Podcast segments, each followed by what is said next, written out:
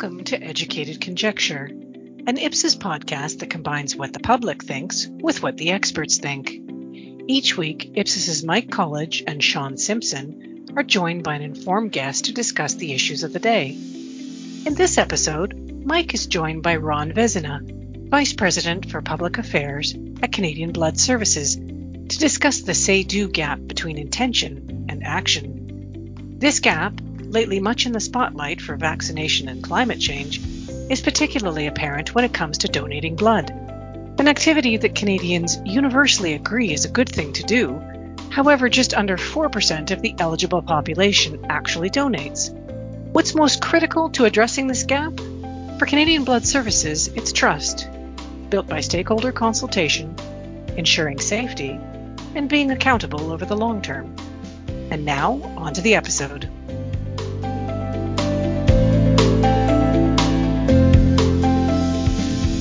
Hello, everyone, and uh, welcome to Educated Conjecture. My colleague and co host, Sean Simpson, is on vacation this week, um, taking a, uh, a little break after the federal election. We're about two weeks after the federal election.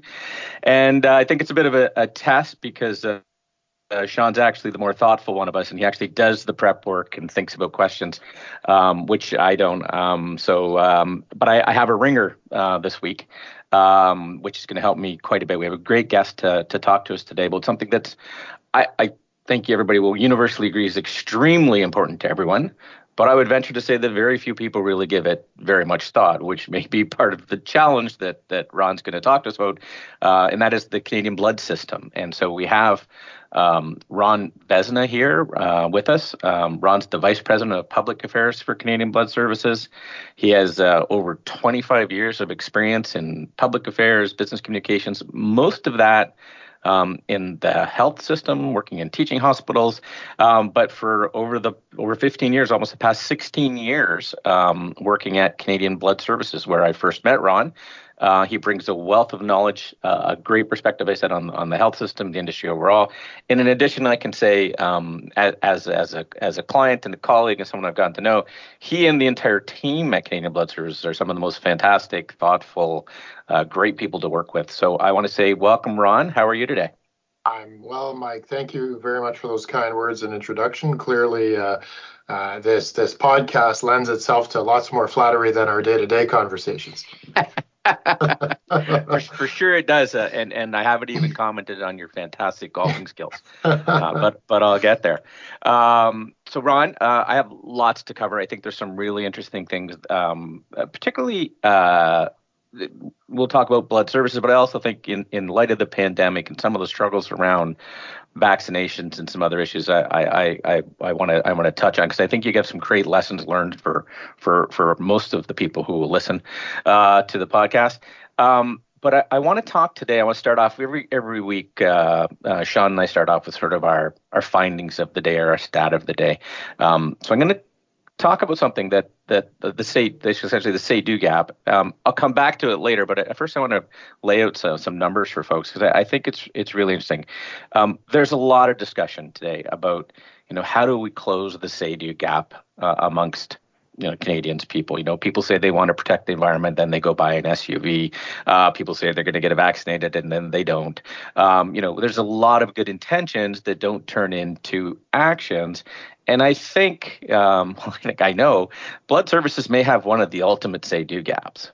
Uh, and, and I know you don't have to close it completely to be a successful organization, but when you look at it, you know, and, and I know this from the work we've done for you over the last couple decades, almost everyone universally understands the need for blood, and almost everyone thinks that donating blood is a good thing to do. So you have a huge uh, halo positive thing right to do. About half of the Canadians we know because we've we've asked the questions and and through uh, sort of their their life experience um, will have themselves or a personal family member actually needs blood or needs a blood product in their lifetime. So you got you know, universal acceptance, half who need it. And then we know on our ongoing work with you, it's about a quarter of Canadians who say, you know, I plan to donate blood in the next couple of months. But then year after year, it's about, is it about 4% still, Ron, right now that, that donate blood? Yeah, about uh, just under 4% of the eligible population. Of the eligible population, yeah.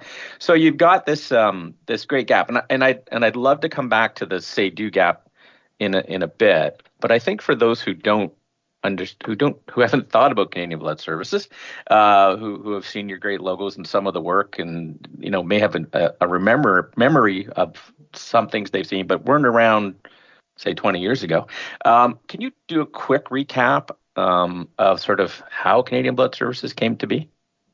Yeah, sure. Um, so, you know, prior to this pandemic, uh, the tainted blood crisis of the 1980s uh, and, and, early 90s was the greatest public health uh, crisis that we'd ever seen as a country.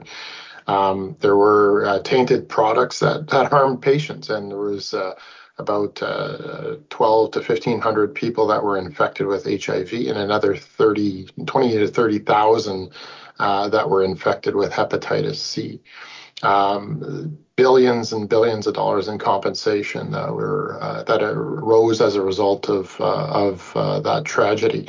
The tragedy happened as a result of uh, systemic failure. It wasn't uh, wasn't uh, any evil people that were maliciously trying to harm people, but it was really a collapse of responsibility, accountability, and and you know um, maybe an absence of of transparency on some of the decision making and trying to preserve product versus uh, what we now have is the precautionary principle, which is basically until you have evidence that something is not potentially harmful to the blood system, you assume that it is. Uh, so, so a lot of people were hurt uh, from from the tainted blood crisis, and and uh, as a result, uh, trust in the system collapsed. You know, about one in two people didn't feel that it was either safe to receive blood, to give blood, and didn't think that the system, uh, it didn't have confidence in the system for Canadians. So that, if you want, is the legacy uh, of what happened. And as a result of a massive inquiry, the Krever inquiry that was held, um, a, number of recommendations came came out of that. And one of them was the well, one of the results of this was the creation of a new agency. Uh, uh, we are a not-for-profit charitable organization uh, that was born in 1998 and uh, we are principally funded by the provinces and territories, though we do receive some uh, funding from uh, the federal government on some portfolios, and we receive philanthropic giving from uh, other generous corporate supporters. But uh, the, the majority of our budget comes from the provinces and territories. So we're kind of a little bit of a Frankenstein organization in the sense that healthcare is typically delivered provincially, uh, and we operate at a national level uh, in the absence of uh, Quebec. Quebec has Héma-Québec that operates the blood system there, but in every other province and territory, Canadian Blood Services is the uh, the provider of uh, blood and transplantation services uh, that that cut across the country. I, I remember. Um, um, not that I'm this old, but I remember in 1999, and it always it always stuck with me. It was a, a focus group participant um, when we were talking about trust, uh, who said um, basically it was a, a longtime donor who'd stopped and said, I don't, I don't give money to charitable organizations that waste money or get involved in scandals. Why in the world would I give my blood to these guys today? Um, and so, um, you know, I know it's been a, been a long road, and, and you know, your trust scores are fantastic now. Um, maybe, maybe you can talk a little bit about sort of that that that journey from from from, from two and ten to from bust from, to trust. From yeah. bust to trust, yeah, yeah. Yeah. So so again, this was something that uh, trust had to be won back or earned. Uh, and I, we, we firmly believe in the organization that it's earned every day in, in how we deliver uh, and how we focus on safeguarding the system for our patients and our donors and uh, and all that participate. Um, you know, I think it's Warren Buffett that said, you know, uh, trust is built over 20 years, but it can run out of the room in 20 seconds. Uh, so so it is about continually um, having that touchstone, uh, embedding these principles, safeguard or you know safety is our, our always our, our top principle. Uh, sure, we, we you know we have uh, operational pillars that are safeguard, engage, and improve, but they're they're tiered, and, and we always put primacy on safety of the system. I, I think that's how you uh, gain the trust of people back. I think you also have to involve them in decision making. Uh, public participation is a very big part of uh, the DNA of our organization. Um, you know, a little bit of that principle of never about us without us. So involving people uh, that are consumers of blood products or the donors and how we design systems, our hospital clients, uh, really is uh, uh, a focus on the donor experience, the employee experience, and the hospital experience um, that are really driving a lot of what we do. We also understand that as a publicly funded organization, uh, that we have a stewardship job of these public funds, and, and we owe uh, Canadians and taxpayers uh, a debt of responsibility to uh, manage those funds appropriately. So yeah, there's there's a multiple facets that come with trying to rebuild and and uh, and retain trust, but it's not something we take for granted. Yeah, I would also say as as someone who uh, not to to to steal and answer your own my question for you, but as someone who uh, has worked with you guys, um, it has been remarkable to me um, the consistency and of the of the view, and they were in this for the long term perspective. Um, it's an organization that's never really chased the short term wins or decided that message is a little boring. Let's see if we can shake it up. Um, it has been a constant barrage of stick to what we, we know, stick to what we know works. And it may not always be the sexiest thing coming out of the organization, but I think over time it's really built a, a, a ton of trust and credibility. Yeah, and, and you know, we relaunched and reinvigorated our brand in 2018, 20 years into our journey. And if you want, it's a bit of a touchstone uh, for us to. Uh, our brand isn't just a marketing, it's not logos, it's, it's sure that's part of your identity, but it's really what do we stand for as an organization? What do we believe in? What is our mission, vision, values? Uh, uh, how do we want to be uh, known as an organization? So, yes, in some cases, I think in some of the focus groups, people called us comfortably beige. And to attract the next generation of, of donors and partners and, uh, and, uh, and talent, uh, beige maybe not the color that we wanted to go for, but I think there was an element of, you know, don't be too risque. Uh, we like the this, you know, the the fact that you're an organization uh, that uh, you're not going to take too many chances.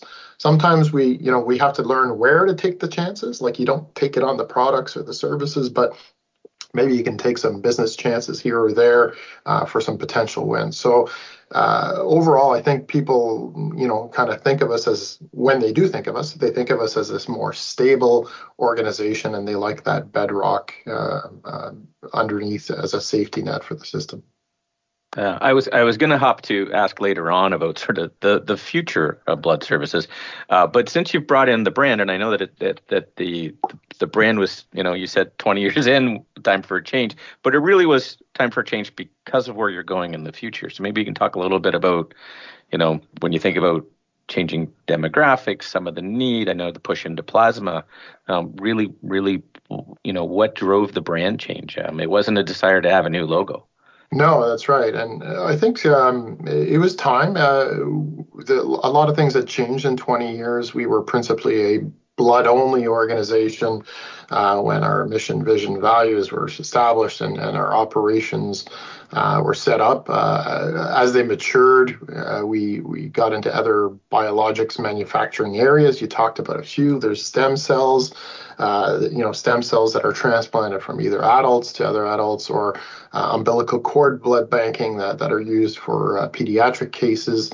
Uh, the plasma industry, as you say, it's a derivative of blood that's transfused uh, sometimes directly, and sometimes it's uh, rendered into medicines, pharmaceutical um, agents that are that are really important for people with immune issues and and all kinds of other uh, either blood cancers or blood issues. So so the, as the as the footprint of the organization grew, as our stakeholders started to change and vary, we did look at our brand and say, is is it helping us or hurting us or holding us back? And and we we determined that we needed to refresh. Uh, hold on to some of the parts that, that that I think people came to know and trust, uh, but also a build um, and signal where we're going in the future. And that was a little bit of a modernization, um, also a better reflection of the transplantation side of our business. Uh, you'll see uh, even in the coloring there, the, the, the, green represents the transplantation side. It's not forest green, as you often see for organ donation, but uh, it, it's a tip of the cap to the fact that we are firmly in that area.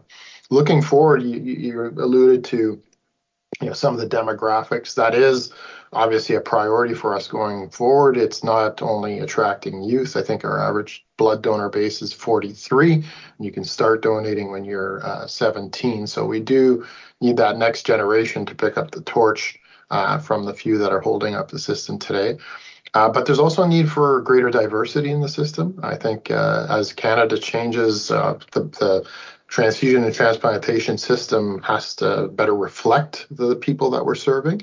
And in some cases, we are really underrepresented, and, and we need to make our cause and our organization more appealing uh, to, to get more folks in the door participating in some of these programs. Uh, in, in, in the blood system, you know, there are some some very specialized areas where um, where your ethnic diversity makes a difference in matching, and and we see that in stem cells too. So uh, there's not only the broader relevance of the organization as as Canada changes, but there's actually biological needs to diversify our donor base as well.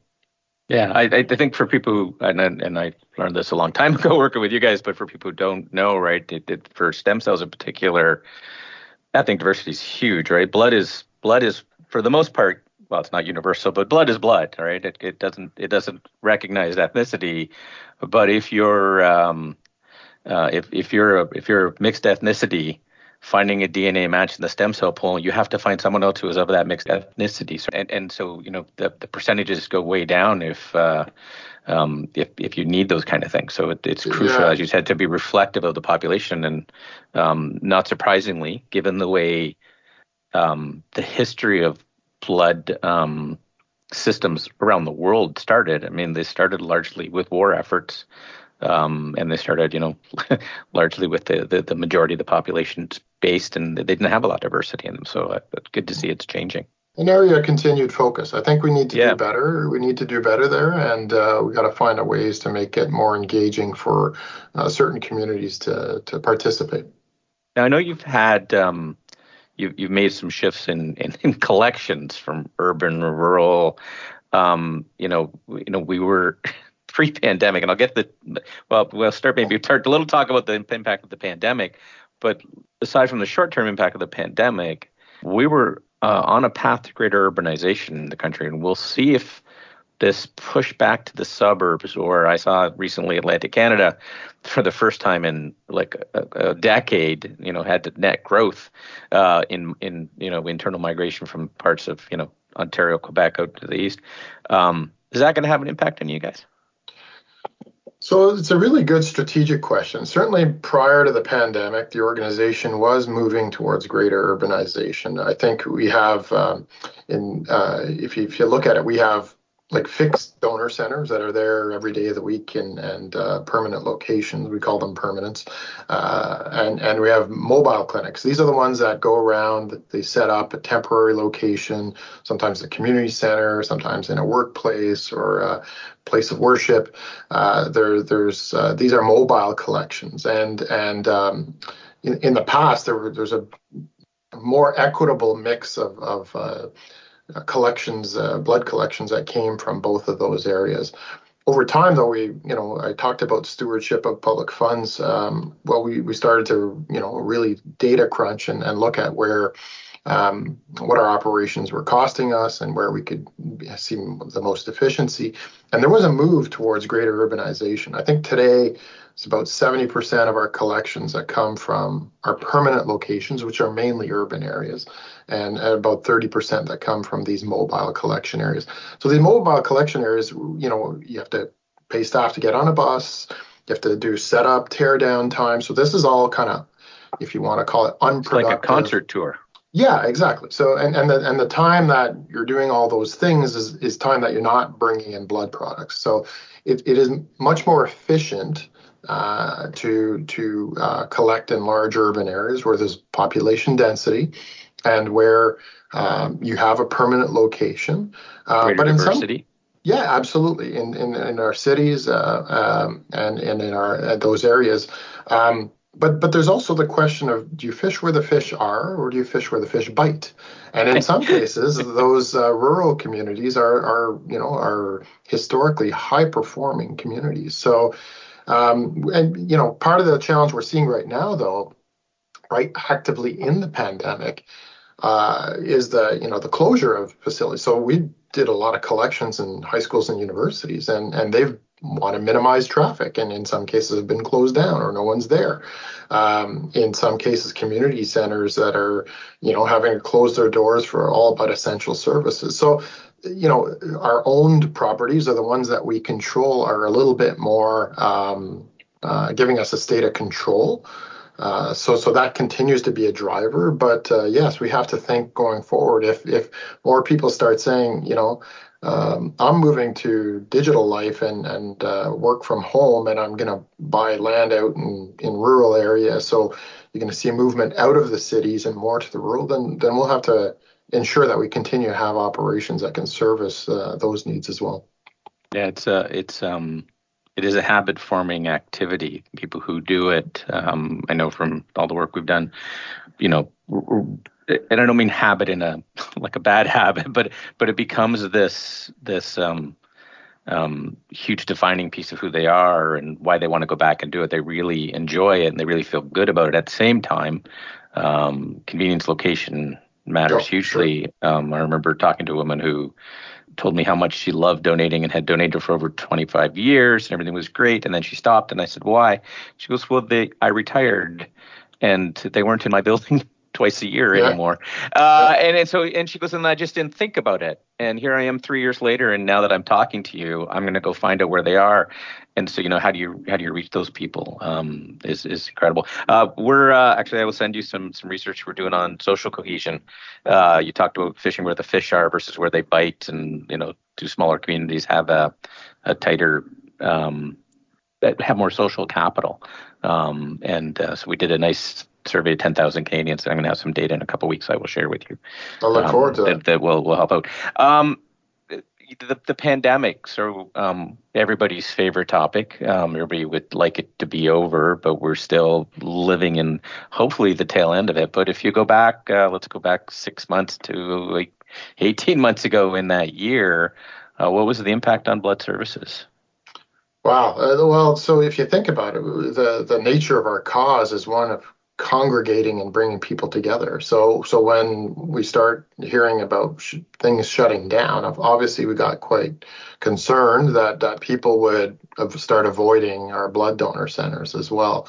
So obviously we worked very closely with public health officials, even the prime minister at the time, and, and Dr. Theresa Tam reminded people that this was still uh, a life essential, and, that uh, uh, they were required to um, to keep our, our healthcare system going. There, there's no link between the blood products and, and treating people with COVID, um, although some research was undergoing. Uh, but but other operations, other cancer treatments had to keep going, and as a result, we had to keep the blood flowing. So what what ended up happening is we saw different waves. Uh, at first, uh, a little bit of a drop and, and uh, some concern. Then, after a bit of a public push to remind people this was still an option, we actually saw a surge, and, and we saw a surge in some new donors as well. Uh, people that that said that they felt helpless during the pandemic, didn't know what they could do to help. In some cases, we heard from people say, it's the only thing I can do to leave my home legitimately and, and actually have a couple of hours to myself away from the kids or and, and I'm doing good at the same time. So, you know, there was a, a whole variety of different uh, experiences that people had during that period.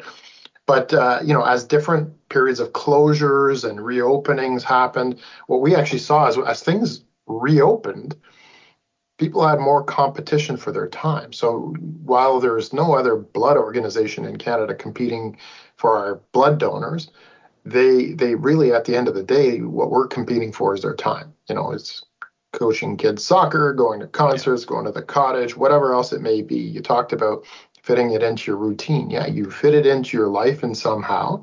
Uh, and, and, for some people, when there's competing priorities for their time and they've been locked up for a long time, uh, they want to get out. And sometimes uh, that blood donation appointment isn't top of their list. Uh, so yeah, we saw some some blips, some ups and downs. I'm happy to say that throughout the pandemic, uh, we're not aware of any patient that needed blood products that went without. Um, certainly on the transplant side of the business and organs and tissues and stem cells, uh, same thing on stem cells. We had some issues at first. Uh, the the stem cell program is international, so we have uh, tra- you know transplants that come from other countries, and the borders were shut. We have couriers that actually you know deliver these on, on commercial flights. So a lot of scrambling to be done with uh, with officials, and uh, you know, we, we, managed to keep uh, the stem cells flowing uh, with a lot of help from our government partners and, and internationals. Organ donation was an area that that uh, as a result of uh, ICUs being crowded with uh, COVID patients, I think we saw a reduction in number of transplants there. So there were some severe impacts there that uh, that I hope we we can you know uh, start to uh, purge through. But there's definitely been impacts there not as a direct result of, of COVID, but as a result of the healthcare system being overwhelmed. Okay. Um, that, that's great. I know we did, uh, again, work for you guys at post SARS with our colleague and friend Tony Steed on, uh, yes. you know, how do, how do you organize during the pandemic? So again, uh, more evidence that you guys were uh, far ahead of the curve in thinking about these things. Um, you mentioned uh, Dr. Tim and um, and and I, will you know other other uh, health advisors and the prime minister and other politicians. Um, you guys are are first and foremost a science based, evidence based organization, um, and have anchored yourself in and communicated it. Um, any any in hindsight recommendations for officials who were thrust into the pandemic and then suddenly had to say well we're following the advice of scientific authorities so you know changes that happened over time. Suddenly, people were like, "Well, yesterday I couldn't do this, and now I can." The day before, you know, uh, you know, I, I, think you know those of us who follow the science a little bit were like, "Okay, well, it makes sense." But for a lot of Canadians, it was like, um, "How come kids can go to school, but uh, I can't have people in my backyard? How come?" You know, any any any recommendations for how in the next mm-hmm. pandemic we can get ahead of the curve and and uh, talk about anchor ourselves in the science a little bit. I know, admittedly, the pandemic moved a, a lot faster, uh, the science. So, yeah. So, so I guess that that that would be my comment is that it, um, I don't actually have a ton of criticism um, about them relying on science, but the, the the challenge they had is that the science was changing daily. Mm-hmm. And they were trying to keep up policy wise with the daily changes. So maybe the, you know, if if the um, if there's any maybe take home message is, is to pause pause and reflect about how how the master narrative is influenced by this development on a Tuesday or on a Wednesday. And and is it important that we get that out as, as soon as possible or do we have to let it simmer a bit and think about how that fits into the broader conversation? Is this likely to change by Friday? Yeah. um, but but but at the end of the day I, I think uh, you have to you have to leave yourself some wiggle room and, and let people know when you're implementing something that this could change as a result of the science changing. The other interesting uh, fact here, Mike, that I'm not sure we would have experienced in the last pandemic is this whole idea of alternate facts. So, so it used yeah. to be that the, the science and the evidence was the science and the evidence. Now people say, well, that's your science or that's your evidence, or those are your facts. I have different facts. As like it's like the upside down world. But but you know this is it's a challenge for for people that are in risk communications that are trying to use evidence based approach as their touchstone, while others are people saying, yeah, but your evidence is not my evidence or not the right evidence. And and just like I, there's no rational way to debate that kind of thing. Uh, I find what we're dealing with are health matters, matters of personal choice, and they're very emotive, right?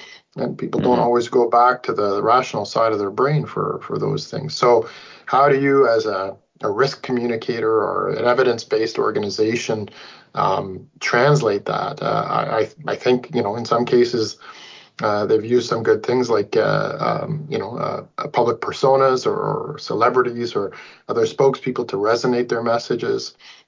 Uh, I, I, think that in some cases it's it, it, some of the, the faux pas. I, I, don't know if I would have done anything differently because it was such a rapidly evolving situation. What what we tend to do is, you know, try to scenario plan for these things and say, okay, what if we come out and and uh, there's this kind of reaction or confusion or whatever, then how will we handle that? So, as much as possible, you know, an ounce of prevention is worth a pound of cure. Um, and I think in some cases, uh, you know, some some scenario planning is, is, always a good thing. That, that may have been done in this pandemic, but uh, that's one of our key takeaways. I think the last point I'll make on this is um, we did have a pandemic plan, uh, you know, ready that had been developed years ago, but it didn't pan like the, the pandemic didn't pan out the way that that pandemic plan had been forecasted. So you have to be adaptable. You have to read the environment. You have to read your your stakeholders and, and your partners, uh, and you have to you know you have to be afraid to not afraid to say, hey, listen, I know we said that a few weeks ago. This is what's changed since, and that's why our position is changing. We've had to do that on a few things, whether it's masking in our donor centers or vaccination policies, um, and and you know, I think we, we have to give ourselves a latitude to change a position when there's new evidence that suggests that it's the way to go. That's excellent, and I and I agree 100. percent I mean, I, I didn't mean to be critical in asking the question. I, I think no, no. time was time was a huge factor. Um, things that you know announcements made Tuesday, as you noted, were changed on Friday because the science changed and it was rolling in, and and um, I, I think in for you guys, you had the luxury in some cases that months or years of study before you make a shift.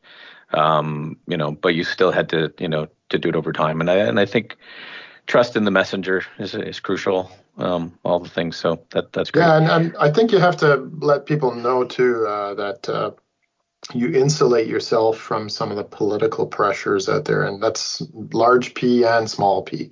Mm-hmm. Uh, that that you are you're w- willing to weather this the, the storm of criticism or or whatever it may be, um, for the sake of, of always being able to stand on the leg that we're doing this in the in the face of evidence and and science uh, that are driving our decision making.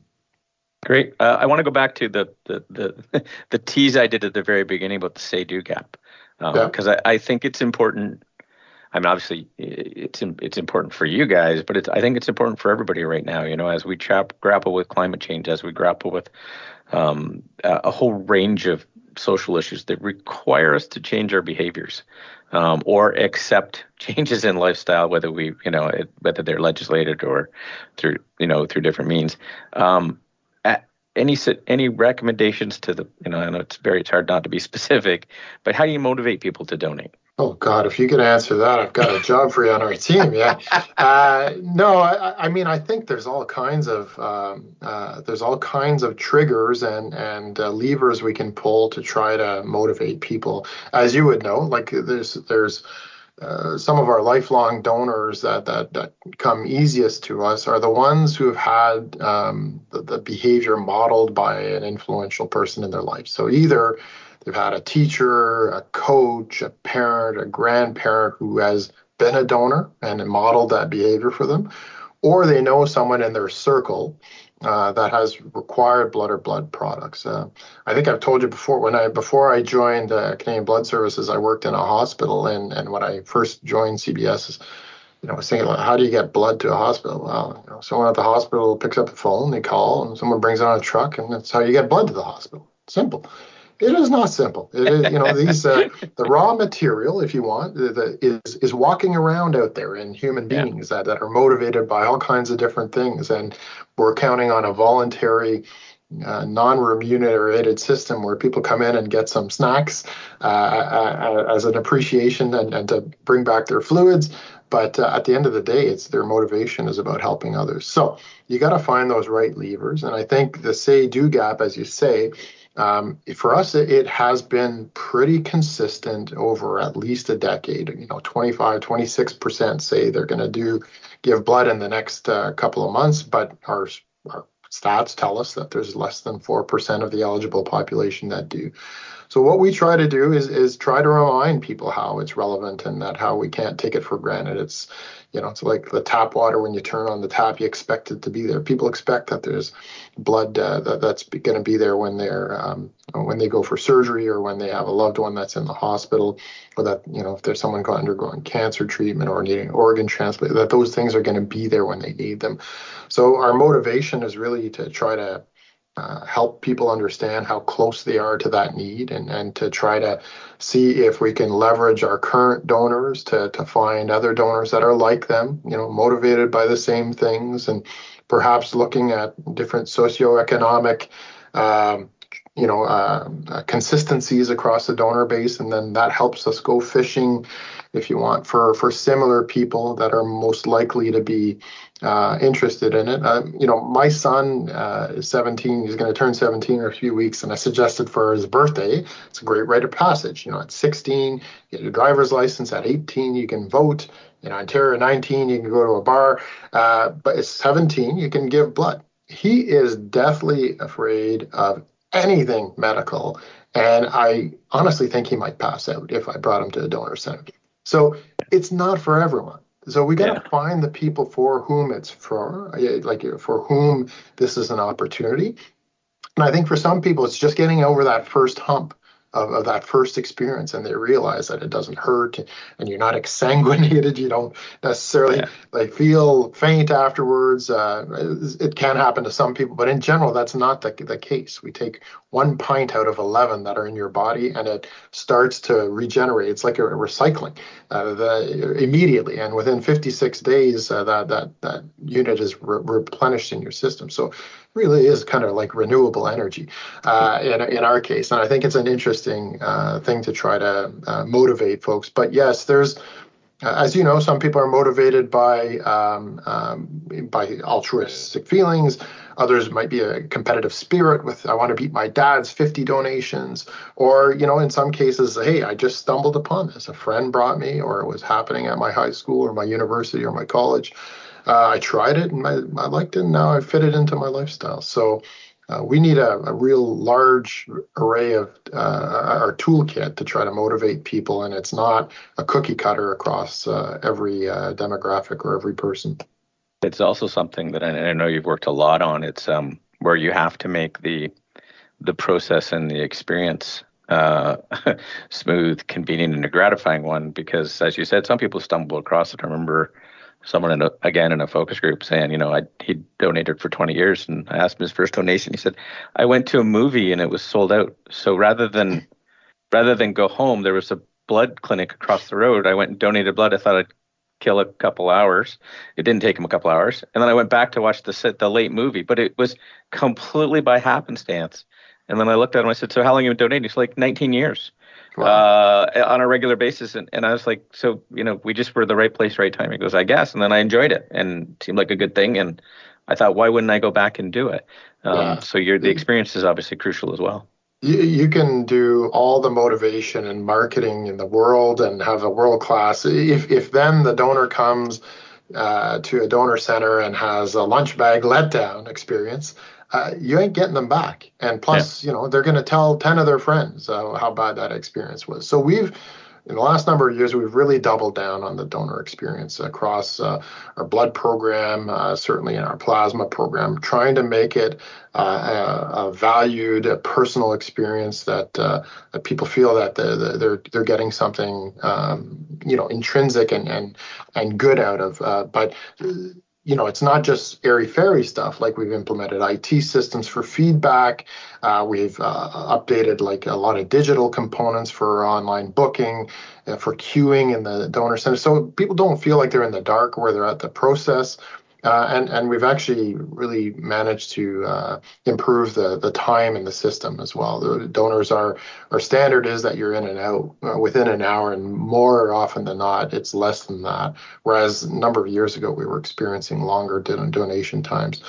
I mentioned earlier that we're competing with other charitable organizations for whom you pick up your cell phone, uh, you, you text a number, and you donate, uh, and and you're done, right? It's uh, it's it's an easy way to do good um, uh, for your conscience. Uh, certainly, we accept financial donations as part of the many ways that you can give at CBS, but uh, we also have to make sure that that coming in and given a biological gift, which is either blood or stem cells or plasma or organs, tissues, whatever it may be, that that experience has to be top notch uh, to keep people coming back. And, and as I mentioned earlier, also rely on some of those donors to be our advocates and uh, and uh, recruiting other donors on our behalf. And they won't do that unless they they feel like they're valued. I want to get your thoughts on Canada's healthcare model because I, I think you guys are are are very or at least a bit unique. You're not for profit, pan Canadian, publicly funded model with a very specific task within the health system. It, it's broader than any task, but a very specific mandate. Um, you're essentially run like a private corporation, um, delivering a crucial public mandate. Um, why, you know, this came up in the election. You know, the, we as soon as we got into healthcare, people started screaming, "Well, there's two tier, you know, public pay, private pay, et cetera." But but but why can't we do this with other aspects of the health system, or um, is there a path to doing it? Um, what's your thoughts on that? Well, I, I think in for some things there should be there should maybe it's not um, the panacea for every problem that we have in healthcare but i think there are areas where it makes sense to take a national approach to the delivery especially with canada's small population um, you know there was a editorial in the cmaj a couple of months ago penned uh, our ceo and jane philpott and kumanan wilson uh, penned an article uh, contemplating a Canadian vaccination services, um, which would be kind of a more of a national model for uh, standard policy, standard distribution, acquisition, uh, sourcing, uh, and that would take a consistent approach across the board. I think there's other areas like you're you're seeing whether it's the Canadian Partnership for Cancer, like there's there's there's umbrella organizations that are trying to bring much more of a national perspective to things, and and and um, in our federation, the healthcare is a, a provincial domain. But I do think there's a, a, number of areas, given our population, given the ability to pool resources, uh, to take a more national approach uh, across the board. And and if you want, uh, when we began down the road of uh, talking about organs and tissues and, and looking at national strategies, some people asked, like, how can you possibly do that? It's organized by province and healthcare. And so the answer was, well, we did it with the blood system. So yeah. it's doable. It's doable. Certainly, certainly on a national vaccination system.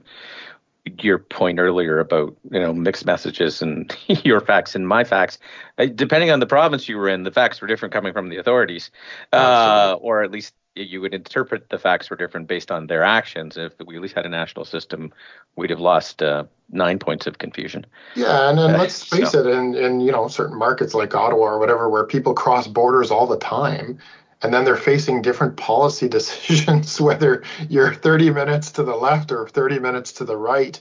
Um, it, it's just very confusing, and and you know, as people want to be able to move around, a consistent approach, I think, would have been a sound one. But uh, yeah, I, I, think there's an opportunity to to think more holistically, and I, I, think maybe there there needs to be an appetite though uh, to to harmonize some of these uh, these programs, and and you know, I, I think. Um, I recall uh, a while back, and I don't recall if it was Ipsos or someone else had polled uh, Pan-C organizations to see what, what was getting in the way of healthcare reform and, and more collaboration across jurisdictions. And I think the number one reason was vested interests.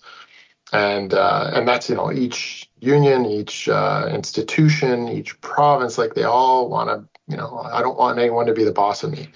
So uh, if we can yeah. someday find a way to make it a cent- patient-centric decision making and, and build out a model around that. Uh, maybe I'm uh, a little uh, optimistic there, but uh, yeah. I, I, think that would be the solution. What, one would hope that uh, public service would come above vested interests at some point. but anyway, uh, Ron, thank you. I know you're incredibly busy. Um, I have one other quick question. Does your 17-year-old son, one of his rites of passage, does he routinely beat you at golf now? He actually beat me on a on a trip. Uh, I think it was last year for the first time. He broke a hundred and also beat his dad. And uh, he he thinks that that is going to be the the norm every time he goes out now. So, but yes, you're going to uh, learn, man. All right. Yes, uh, that's right. Well, again, thank you very much. Uh, I I know you're super busy with blood services. Uh, I'd love to have you back again someday to to chat with us. Maybe we can talk about your your plans to join the seniors golf tour or something like that as yeah, well. Yeah. Sounds good, Mike. Thanks very much, and thanks to you. And uh, remember that together we're Canada's lifeline. So let's keep that going. All right. Thanks again, Ron. Cheers. Thank you for listening to this episode of Educated Conjecture. Follow us on Spotify or wherever you get your podcasts for another episode of Public Opinion and Informed Insights. If you have a topic you'd like to see covered on an upcoming episode, please send us an email at publicaffairs at ipsos.com. That's P U B L I C A F F A I R S at ipsos, I-P-S-O-S dot com.